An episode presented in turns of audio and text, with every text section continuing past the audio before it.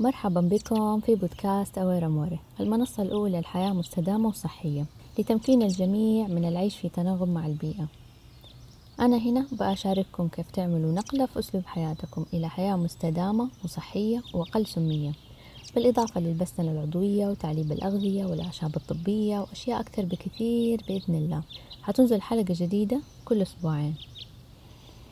أنا آلاء وصار لي أكثر من سبع أعوام أبني وأعيش حياة مستدامة وصحية. كنت أعمل في المجال الطبي. مارست أعمال البستنة مع كلا والدي. طوال حياتي منذ الطفولة.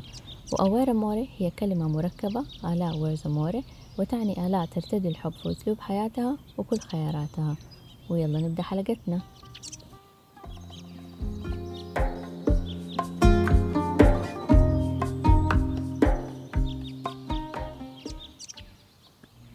وسهلا بكم في حلقة جديدة من بودكاست أويرا موري. حنتكلم في هذه الحلقة عن الاستهلاك الحالي وكيف تغيرت سلوكياتنا في الشراء وحنعرف إيش هو الاستهلاك الواعي وبعدين حنذكر الرموز والعلامات على المنتجات ومعانيها. ما لاحظتوا مؤخرا إنه كله صار شبه بعض يعني كله صار يلبس نفس اللبس الناس صارت ممكن تتقابل في المناسبات بنفس اللبس كله من نفس الماركات البيوت نفس الأثاث صارت شبه بعض. ما عاد صار في فن ولا إبداع في الموضوع يعني صار الفن إنك تغير الترتيب ولا تلبسها مع قطع مختلفة ولا كلهم لابسين نفس القطع وعندهم نفس الأثاث. عشان كذا حلو نشجع الصناعات الوطنية والحرف اليدوية. وطبعا غير الأكل اللي جودته صارت في بعض المحلات من أسوأ شيء كله بسبب ال fast lifestyle.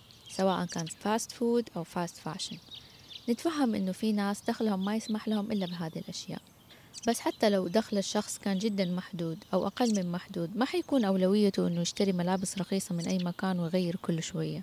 حتكون أولويته للأكل والأساسيات وأغلب الناس اللي دخلهم جدا محدود ترى يطبخوا في البيت أكتر ما يأكلوا برا. فاللي بيضيع فعلا في ال fast lifestyle هم الناس اللي عندهم القدرة إنهم يطلعوا كتير يشتروا ملابس كل شوية بس عشان في تخفيض أو بس عشان دخلت محل رخيص أو عشان لسه باقي من الراتب أو باقي من مصروف البيت ما صرفته. يعني ترى ممكن تكون صحة واحد جدا دخله محدود بس كل يوم كل الوجبات يأكلها في البيت أحسن من صحة واحد متوسط أو عالي الدخل وكل الوجبات برا البيت أو fast food وبعدين ياخد مكملات ويروح النادي. لأنه الأساس كله مو صح ولا صحي.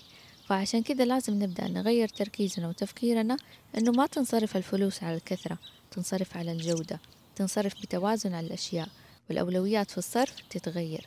عادي الدولاب يكون فيه بس كم قطعة مميزة شغل يد كل مرة تلبسوها تحلو لأنه حقيقي الغالي المتعوب عليه اللي شغل يدوي ومتقن يكون ثمنه فيه وحيصير ما عندك مانع تلبسها كل مرة لأنها حقيقي قطعة حلوة وقطعة كده تحس إنها piece of جودتها عالية وتفاصيلها متقنة وما فيها وما في منها كتير.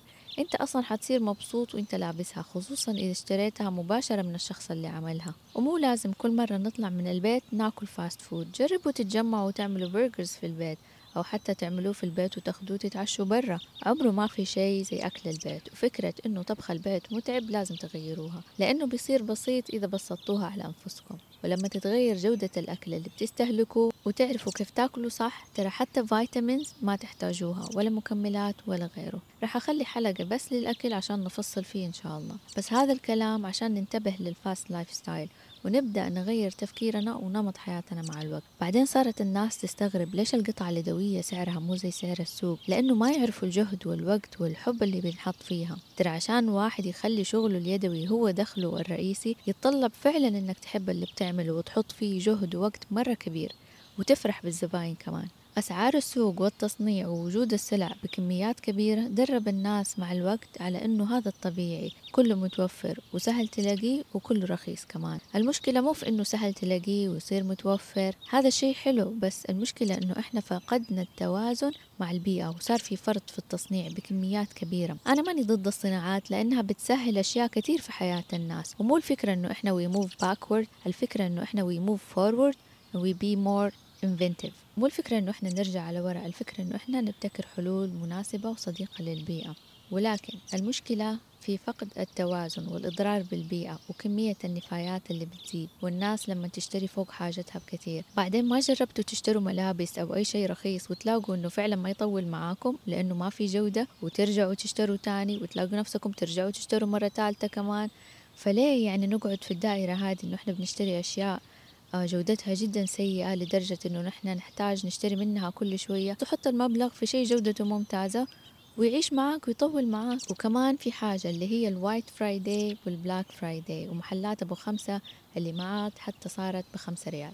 هذه من أسوأ الأشياء للاستهلاك اللاواعي وشره الشراء بلا عقلانية. ما قد حصلت معاكم أنكم دخلتوا محل زي المحلات هذه الرخيصة اللي تبيع بخمسة ريال وأنتوا بتحاسبوا ولقيتوا الفاتورة وصلت 250 ولا 500 وتنصدم فجأة من نفسك في السيارة لما تستوعب إنه كيف خرجت بهذا المبلغ؟ أتفهم إنه في عوائل اقتصادها ما يسمح لها إلا إنها تشتري بهذه الطريقة وأتفهم إنه في أشخاص بيستغلوا هذه الفرص حتى يجهزوا لمناسباتهم سواء زواج أو birthday parties أو ولادة أو غيره لكن دائما في بدائل أفضل إذا تعلمنا تغنينا حتى ننتظر إنه يصير في تخفيض. بعدين حتى المحلات اللي تبيع بخمسة على حد علمي ما عاد صارت تبيع بخمسة صارت تبيع بأكثر من ضعف السعر يمكن وصلت ل 11 أو 12 ريال الآن. فلما يكون المجتمع عبارة عن مستهلكين واعيين من الصعب التلاعب في تسعيرة الأشياء معاهم. لأنك تشتري بناء على قيمة الشيء بالنسبة لك وجودته واحتياجك مو بناء على سعره ورخصه ووجوده أمامك على الرف أو وجود عرض مغري عليه. الاستهلاك الواعي هو أنك تشتري وتستخدم المنتجات بوعي وقصد بناء على قيمتها لك وعكس الاستهلاك الواعي هو الاستهلاك اللاواعي. يعني عندنا ال mindful consumption اللي هو الاستهلاك الواعي وال mindless consumption اللي بس لمجرد الشراء وشره الشراء وعشانه بس ترند صحيح إنه أنت شخص واحد من بين أكثر من سبع مليارات شخص لكن أفعالك مهمة وعندك القدرة على تغيير حياة وعقول اللي حولك. أنت تفرق. يعني مثلا بدل ما تشتري قهوة تجارية عادية بيدعموا أفكار ما بتناسبك تشتري قهوة محلية من محلات بيتعاملوا بالتجارة العادلة مع المزارعين في البلدان الفقيرة أو تشتروا خضار وفواكه محلية عضوية من المزارعين وتدعموهم. أو تتسوقوا في ال vintage shops ولا ال second hand shops سواء كانت لأثاث أو لوحات أو شنط. وشوية شوية يصير حتى تركيزك ونظرتك للتسوق مختلفة تماما مع الوقت. ما عاد أنزل أشتري كذا أي شيء بس عشان صار ترند لا يصير الترند تبعك إنه لما أنزل أتسوق سواء كان فعليا أنزل ولا أونلاين يكون بوعي. إيش القيمة لي وللبيئة منه؟ هل حأضر أحد لما أشتريه؟ هل المكان ولا الماركة اللي بشتري منها مبادئهم سليمة؟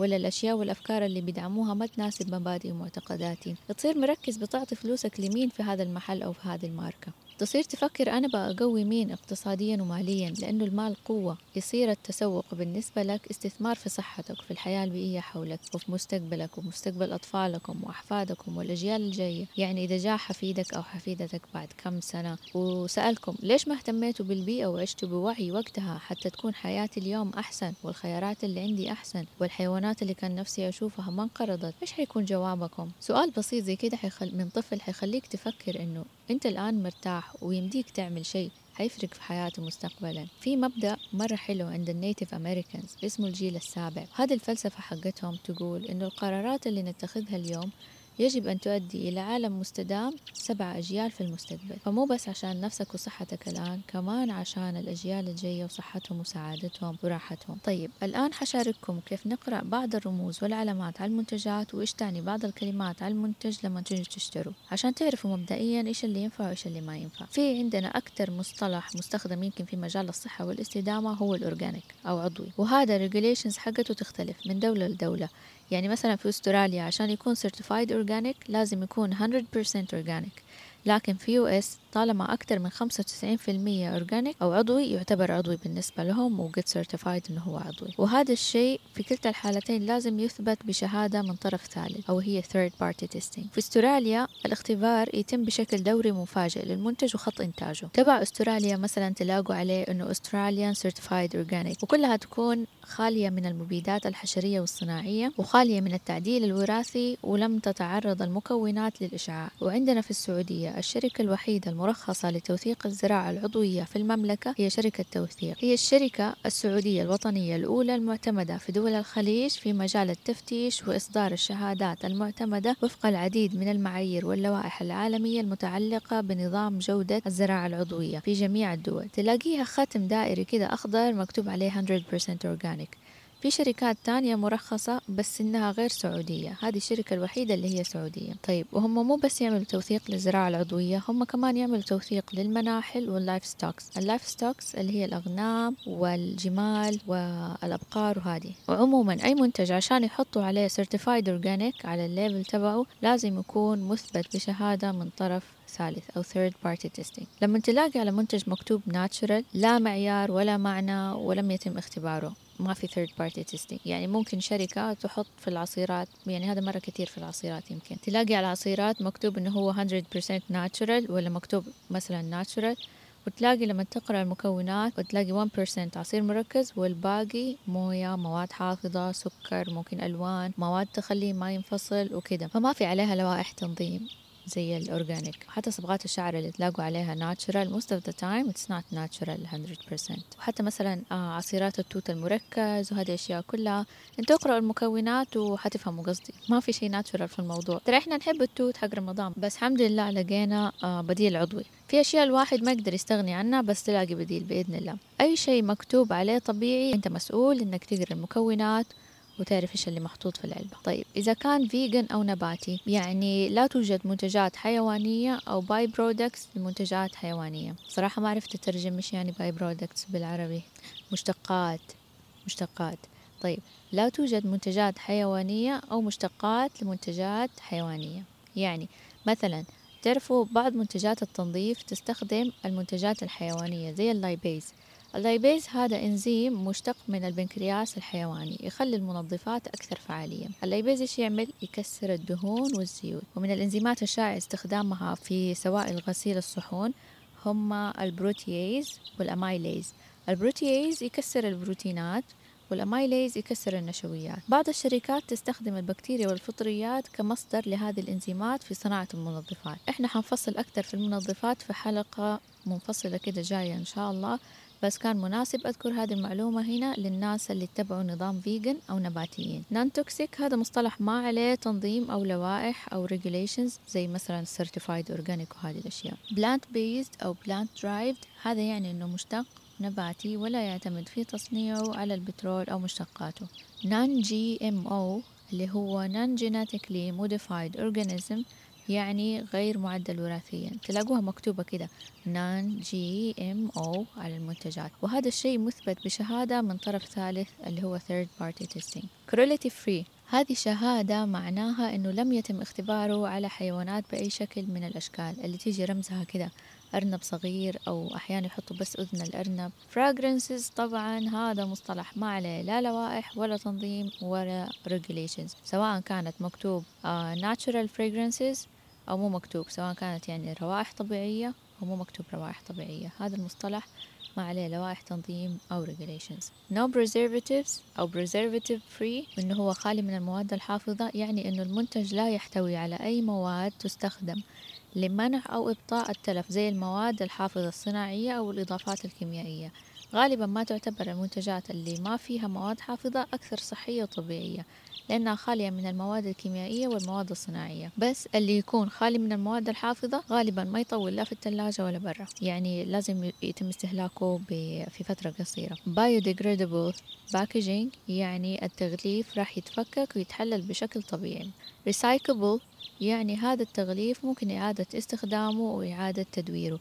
وأحيانا يحطوا كلمة recyclable أو يحطوا ديك المثلثات الدائرية الخضراء اللي جنب بعض أو ورا بعض. طيب plastic free plastic free هذا الكلام ينطبق على المنتج وعبوته ومعناها أنه المنتج الإجمالي اللي في النهاية وصل للمستهلك خالي من البلاستيك هو وتغليفه. آخر شيء حنتكلم عن ال ethical trade وال fair trade اللي صارت مؤخرا منتشرة عندنا يمكن حتى في محلات القهوة أكتر شيء. الإثيكال تريد التجارة الأخلاقية. بدأت في التسعينات لما طلع في الإعلام الظروف القاسية للعمال في البلدان الفقيرة واستغلالهم. فلما تلاقي هذه العلامة على منتج معناه أنه الشركة ملتزمة بتحسين ظروف العمال والفير تريد أو التجارة العادلة طلعت في الثمانينات وهذه عشان حماية المزارعين الفقراء من الظلم الناتج عن الأسعار الزهيدة مقابل محاصيلهم وشغلهم. فإذا لقيت هذه العلامة على منتج أو إذا كان الكافي شوب ما يجيب إلا قهوة تكون فير تريد فمعناه أنه المزارع تم إنصافه وأعطوه أسعار عادلة وما أحد بخس حقه يعني ساعد في رفع الظلم طيب هذه بعض الرموز العامة ومعانيها على المنتجات. حتى تساعدكم تتسوقوا بوضوح ووعي أكثر.